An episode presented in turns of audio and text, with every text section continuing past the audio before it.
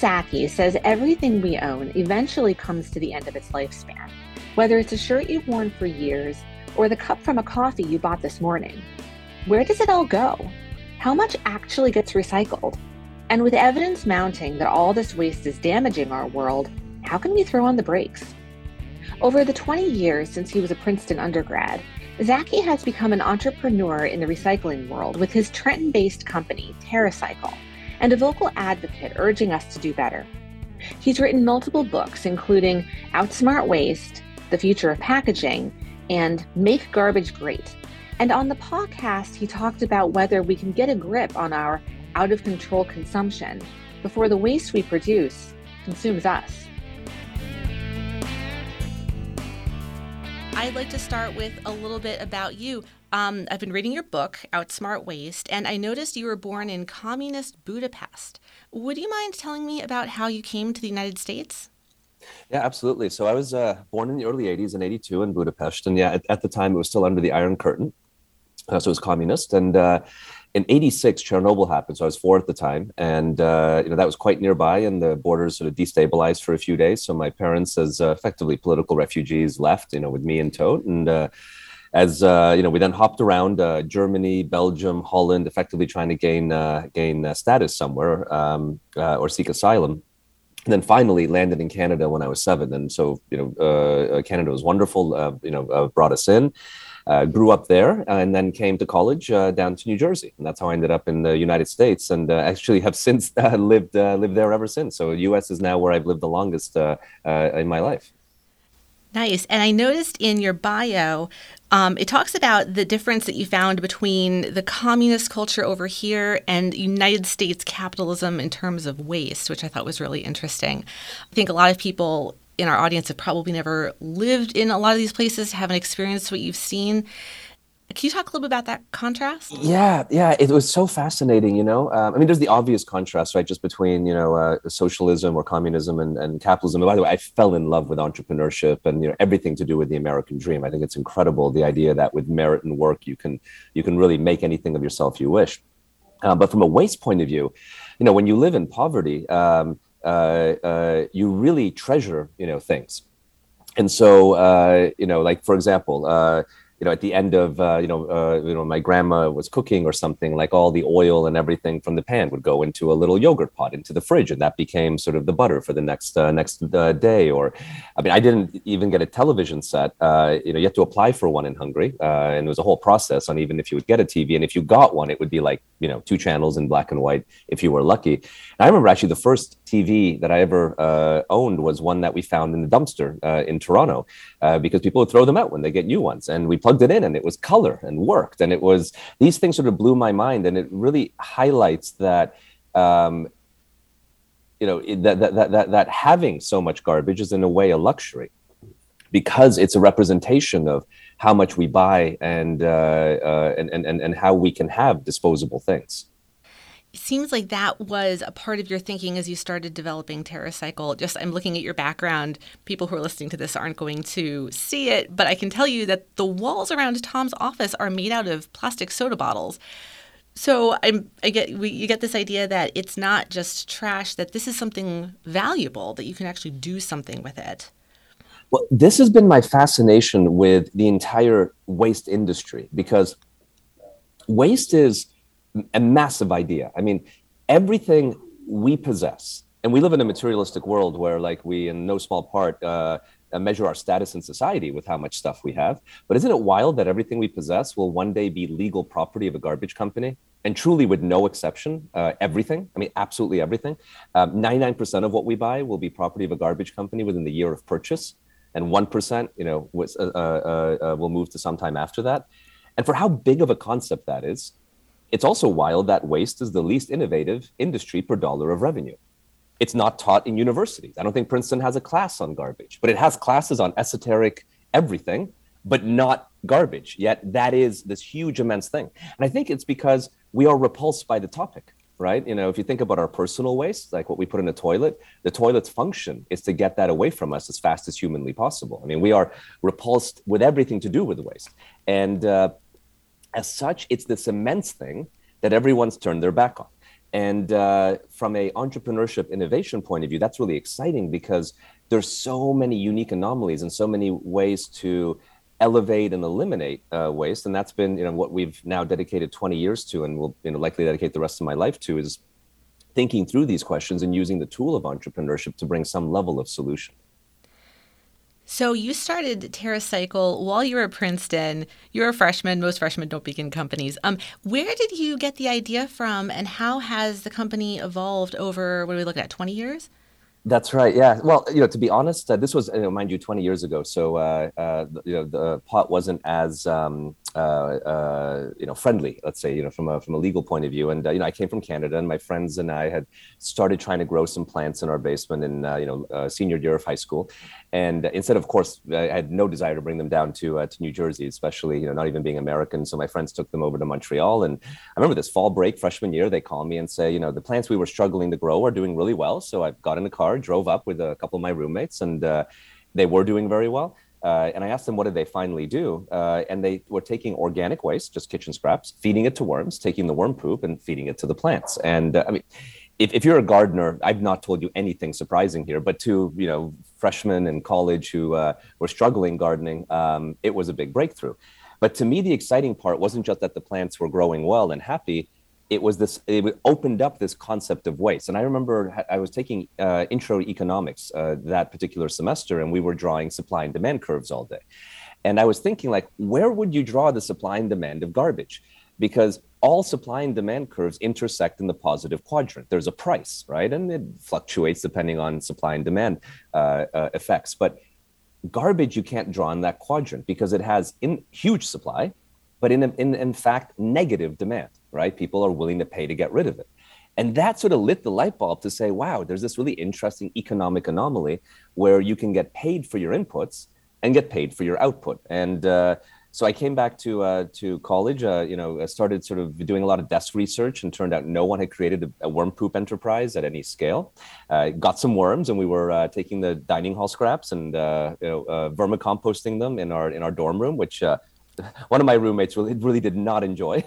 um, and that's how it all all began. And uh, it's just started getting more and more weight on it, more and more time. And that summer, um, the university was kind enough to uh, give us uh, out of one of the cafeterias all of the uh, the scraps that were coming. So that was uh, the summer, you know, shoveling the sort of rotting food waste out of uh, one of the one of the dining halls, uh, and we got um, a sort of a plot of land that the university gave us, you know, near near the near the I think it was sort of near Route One, if you will, where we built a big worm poop system and proved out that we could take organic waste and start feeding it to worms. And actually, that was TerraCycle's incredibly humble beginnings.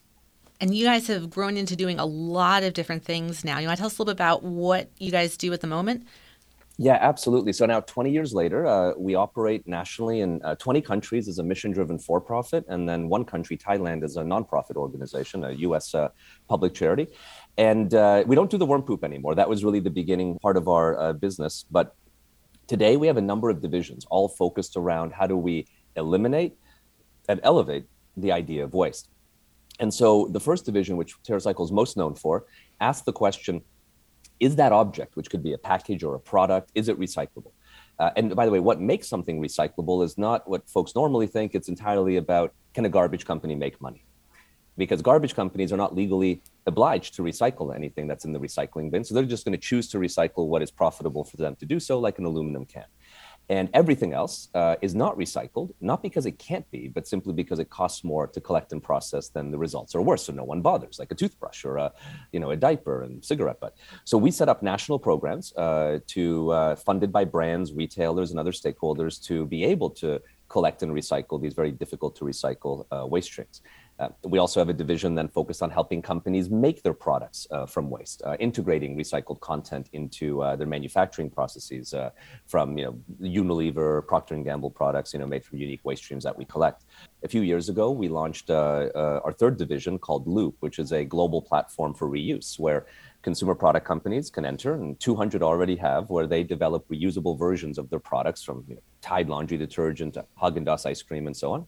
And then retailers, like here in the U.S., uh, Kroger, Walmart, and others, put them in their stores where you can then buy them, uh, pay a little deposit on the package, Uh, and instead of disposing it at the end, you just return it, get your money back, and we clean it, and it gets refilled, and off it goes to the next uh, next consumer. Um, and we even do a lot of innovation around waste. To give you an example of how far innovation goes, out of our incubator, we're launching later this year our diagnostic division, which has the thesis that certain waste streams carry pure diagnosable samples. Um, for example, our air conditioned filters filter out the crud in our air. Wouldn't it be interesting to send that in uh, after you replace it uh, with a new filter and find out what type of mold and mildew you have floating around in your air? Or your child's diaper uh, carries a fecal sample. Well, there's a lot of really good information in that. And in fact, later this year, we're launching a service with a big diaper brand where you'll be able to buy a little box, put one soil diaper from your child into it, and uh, we analyze the microbiome in the fecal sample. And you get back a whole wellness report about your child's health and diet and all this stuff that's ascertained from the uh, microbiome that's in the poop. You guys are coming up with a lot of really interesting solutions. I think the problem of waste and garbage feels huge when you think about the plastic in the ocean the size of Texas and just the sheer volume out there. How do we find solutions on that scale? What, what's the answer? What do you think? Yeah, gosh, it's it's you're absolutely right. It is a ginormous and growing problem. It's not even uh, trending in the right direction. You know, we are consuming more and more. Uh, more and more folks are are uh, entering sort of the middle class all over the world and consuming you know fierce quantities, and uh, the garbage crisis is only growing and recycling is stagnating. Uh, primarily traditional recycling because it only recycles what it can make money at, stagnates due to the macroeconomic climate uh, that's out there, whether it's oil prices uh, have been historically low. Right now it's turbulent, but historically they've been generally quite low, or the ability to move waste around with China um, uh, banning the importation of waste and so on and so forth. Um, so certainly uh, uh, we need to think about innovating and coming up with new business models and ways to address this. This is TerraCycle's entire domain. But I want to address the white elephant in the room, which is I don't think that we can solve the waste crisis unilaterally by having business you know be more uh, better more circular more reusable you know whatever it may be. I think those are important to to make it uh, uh, slightly better. But the white elephant in the room is we as individuals really need to have a meditation on reducing our consumption. We buy way too much stuff. And i think this is actually the center point of the entire environmental issue we live in. I mean, we're talking waste today, but if you think about the environmental trauma we're living through, whether you care about global warming or air quality, water quality, um, waste, uh, species diversity, you name it, all these really, really important issues that are trending very poorly very quickly. First, they're incredibly complicated, they're incredibly large, and it feels like it's very difficult to you know even bring some level of solution to one let alone all these different vectors but there's one center point that ties it all together where we are consistently voting for all this to occur, and that's with the act of buying. And today, a human being, an average human being, buys 10 times more stuff than our grandparents did. I mean, just imagine like if we walked into our grandparents when they were young folks, how many socks did they have in their drawers? How big were their homes? And any vector you look at, how big was it? And it's today almost an order of magnitude bigger. And I don't think, it doesn't matter how you know organic vegan recyclable reusable the object becomes um, the volume is too high. And that really is the something that we have to address. And it's very difficult because in the context of business no one likes to talk about volume down because that's almost like degrowth. But that is um, uh, really really important to, to give that topic some oxygen and to and to think about. It's hard to picture Americans actively trying to lead a more minimalist lifestyle.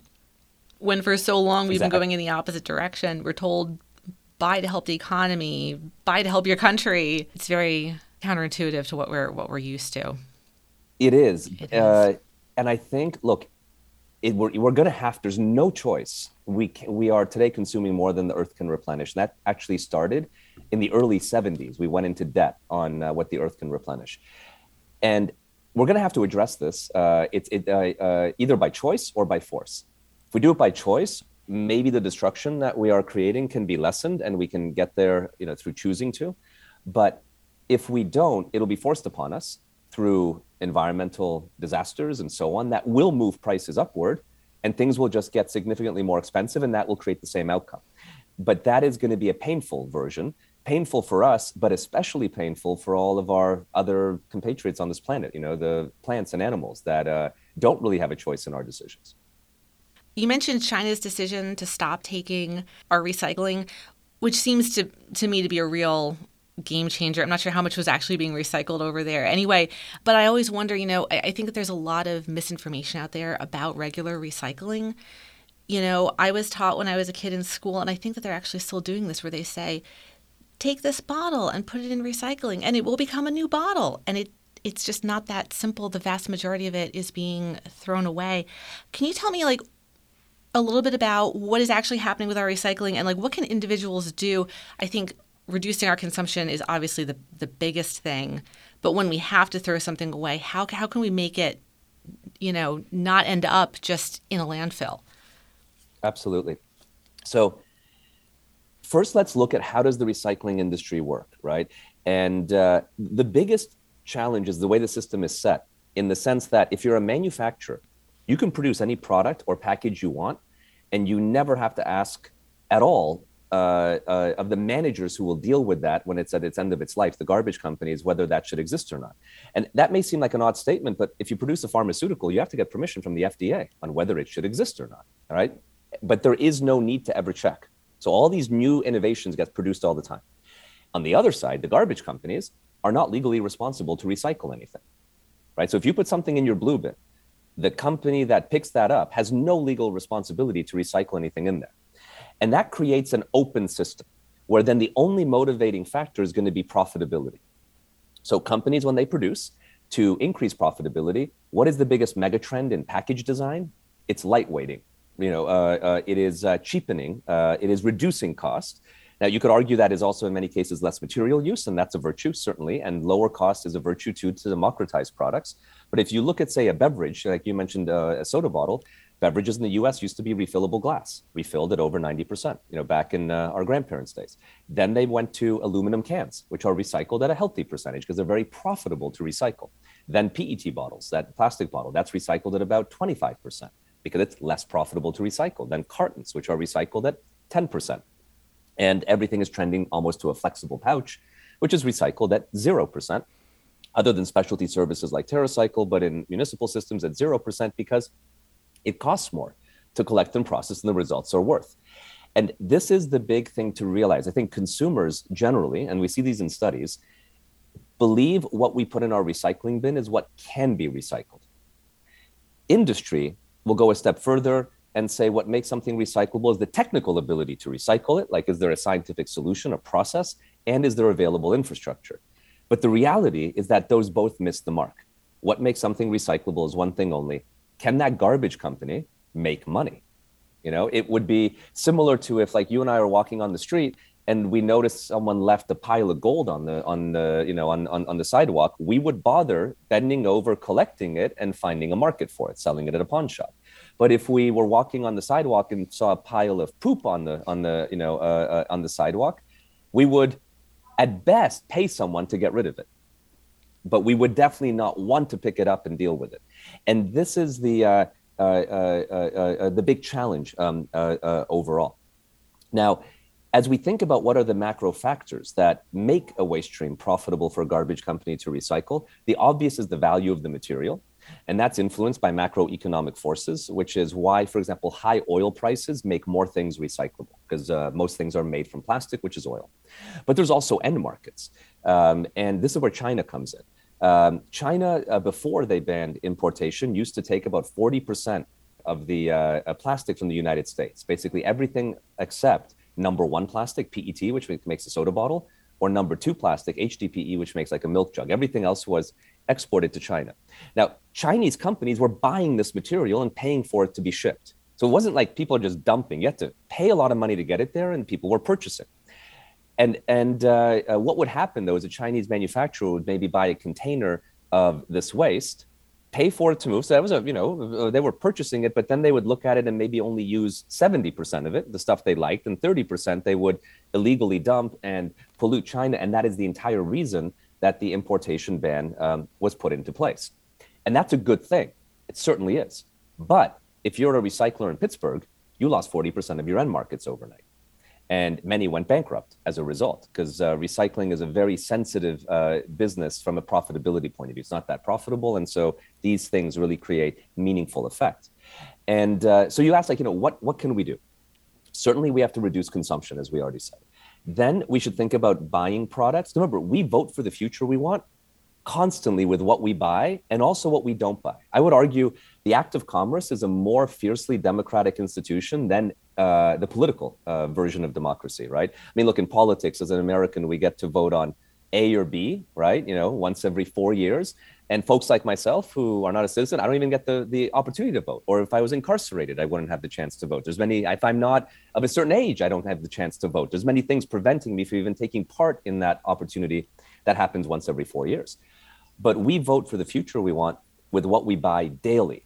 And you could be five years old, you could be, you know, visiting the country, you get to vote. And in the end, what you buy, more will appear tomorrow, and what you don't buy, less will appear. So we have to take that that that vote very seriously because I think we're doing it mostly blindly. And that that would be like voting in the political election blindly. That would be, you know, frowned upon. And so we have to vote for things ideally that have no packaging, right? When we go to a supermarket, buy fresh fruits and vegetables and don't even put them in those plastic bags, right?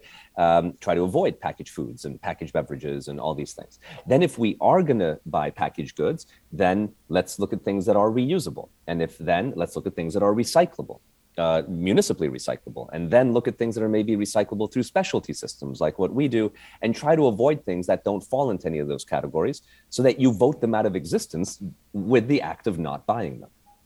Can you give me a couple of i would love a couple of very tangible buy this don't buy this just for those of us who would love to be able to start making a difference immediately. Do we want to do more cans less plastic Yes. Yes. Absolutely. So first and foremost, buy things without packaging. That fresh, you know, potato, apple, banana, and I think you'll probably also have a very healthy experience enjoying those fruits and vegetables.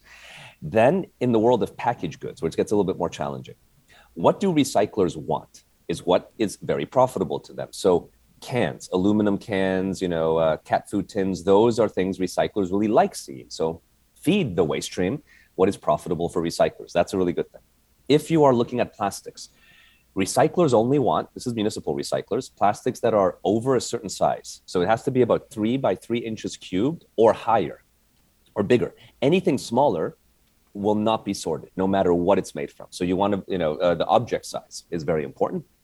And typically clear PET which is the beverage container the moment there's pigment in it like green you know some beverages have a green pigment that many times is not sorted and recycled. So clear PET or light colored, ideally white HDPE like a milk jug.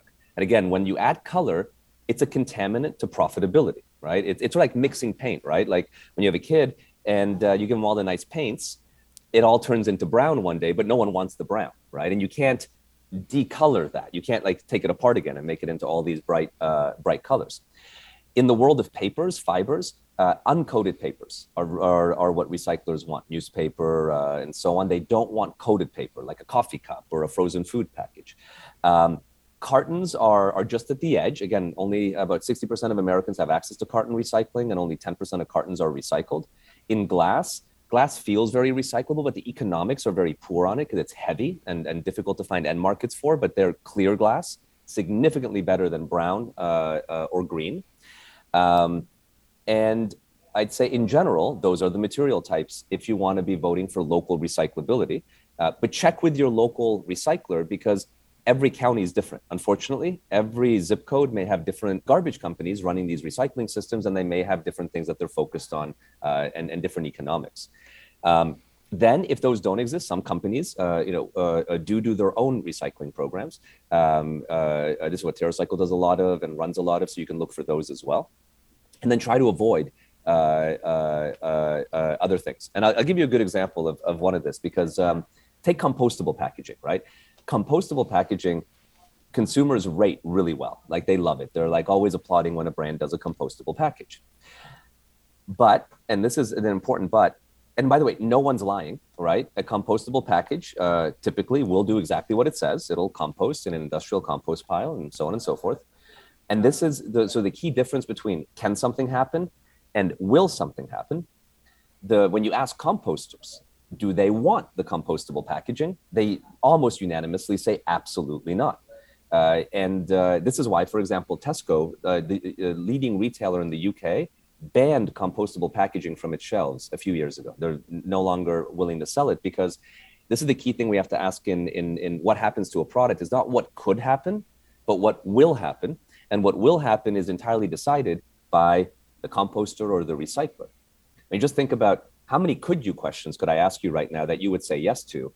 And how many of those, if they were quite provocative, uh, would you act, uh, would you say yes to? I think that those compostable plastics need to be put into some kind of a high heat situation. You can't just take that fork and throw it in with your banana peels. Am I right? Um, there's many forms of compostable polymers out there. There's a huge uh, science and exciting innovation within it. There is um, home compostable, where you should be able to put it into your home compost bin. Now, that should still be an active compost bin, which means heat and you know you've taken care of it. There's industrially compostable, where over 90 days it'll compost in a professional composting environment. So there's different versions of compostable packaging. But the key is why do composters not want it, right? Uh, only a small percent of Americans compost at home. And typically, when you survey those composters who compost at home, they don't want to put in their compost pile a lot of compostable packaging. They want to put the banana peels, the coffee grounds, and so on. That's typically what home composters say. So then you're left with the industrial composters. First thing to note only 4% of Americans have access to curbside industrial composting. Like in, Cal- in San Francisco, people do, but in most cities, they do not. Only 4% access. And why do composters not like compostable packaging is imagine if you're a composter from their point of view and you're a for-profit enterprise and you're getting all this like sloppy wet food waste and yard trimmings. It's a pretty you know uh, uh, it, it's not a dry uh, easy to separate input. It's like you know rotting food waste basically and such. And consumers today are putting in uh, plastics into them. Now it's very difficult as a composter for you to tell if that fork is a petrochemical fork or a industrially compostable fork or a home compostable fork and you know people leave this contaminant in there and so they sort it all out and destroy it. If they act you know uh, uh, because they can't tell the difference. And it would be a very expensive process for them to take all this uh, uh, uh plastic and figure out which one is compostable and which one isn't. And even if they were to invest that tremendous amount of money to do so the compostable packaging produces no extra value in their output it doesn't uh, it, it, just you know becomes benign organic uh, material. So it doesn't like allow them to make any more money. It's not like they would be separating out gold or aluminum or something of value. And this is the key thing uh, that really underlines what can happen theoretically versus what will happen practically. Is there anything else that you wanted to add or anything else that you'd like to talk about? Anything that we haven't covered do you think people should know? You know i think you asked earlier about what should we think about? And of course, the major, major thing we need to really think about and meditate on, I think it's going to be a cultural shift, not one driven by business, but driven culturally by us as individuals, and then uh, and then a cultural movement is this idea of a reflection on buying so much stuff.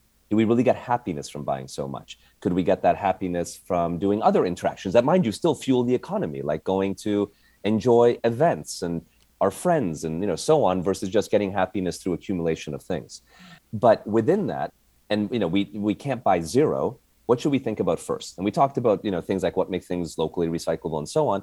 But the first thing to really think about is, and the most important for the environment is thinking about what what can happen to that object at the end of its life. Everything hits an end of life one day, and the vast majority of what we buy hits an end of life incredibly quickly. Like if we go to get a coffee at a coffee shop, that coffee cup will hit an end of life within 30 minutes of us buying it, right? Um, and so the first thing we should always think about is is there a good end of life uh, solution on whatever we're buying? And buy the things that have a good end of life solution and don't buy the things that don't. That's by far the most important. A big second to that is what is it made from? And I want to highlight what it's made from is not as important as what happens at its end of life, is it's, it's in a second position. So if that object is made from recycled material or uh, biomaterials or whatever it would be, that's really important. But second to what is the end of life of that uh, product. And I know in many times folks may not know which one to put as more important. Is the object recyclable or reusable, or is it made from recycled content and reused content? And I think uh, here it's just very clear that one is more important than the other as we think about our shopping habits. That's really interesting. This is really giving me a little bit of hope, I think, that maybe we can all start making some better decisions. Do you feel hopeful about all this? Do you feel like we're coming up with solutions? Like you said, the problem's growing. Maybe the innovation is as well? Yeah, um, yes and no. You know, I am hopeful because more and more people are waking up. And it was really uh, measurable starting in late 2017, early 2018. The world woke up to this issue in a very big way. It's when uh, Greta came onto the scene. It's when Blue Planet 2 on the BBC came. It's when the turtle with a straw up its nose was trending on social media. I mean, all these inputs, and the world really woke up. And what that has led is uh, more consumer demand for these sort of ideas, more legislation in that uh, in that approach. Like uh, the, U- the United States has now finally passed extended product responsibility legislation in certain states, which is uh, taxes companies for producing packaging that can then fund recycling. Uh, we're seeing bans, you know, uh, whether it's the plastic bag or straw in different uh, states and cities. So there's movement in, in, in, the, in, in the right direction. But we're also fueling the problem more every day. The problem is getting bigger. We are consuming more, there's more people, uh, and more waste. Now, in the end, though, I am sure it will be solved uh, because we can't live in a finite system and live out of balance too long. The question is, will it be solved painfully or not. And the painful solution is the trend we're going to now, but it will solve, which is um, more environmental issues. You know, California burning, uh, you know, places getting uh, uh, more floods, and all this. You know, all these other environmental inputs. And what's that going to create? Higher prices, which will mean less consumption. We're going to get there one way or the other. And I think the real question to humanity, you know, and I know we put ourselves on a pedestal, typically above all other animals and plants and so on and I don't, you know, like we always say, the pedestal is linked to consciousness. Um, my personal philosophy, I think probably everything is conscious. It's just we don't empathize with the consciousness of other things well. I think the real question for humanity is can we rise above our basic animalistic desires to consume? That I think will be the test of humanity. If we can, we will achieve balance more peacefully. If we can't, balance will be achieved, but significantly more painfully. Thank you so much for taking the time to speak with me today, for coming on the podcast. Entirely my pleasure.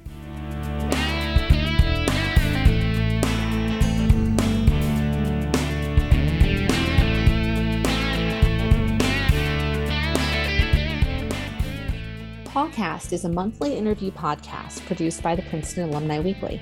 If you enjoyed this episode, please subscribe. You can find us on Apple Podcasts, Google Podcasts, Spotify, and SoundCloud. You can read transcripts of every episode on our website, paw.princeton.edu. Music for this podcast is licensed from Universal Production Music.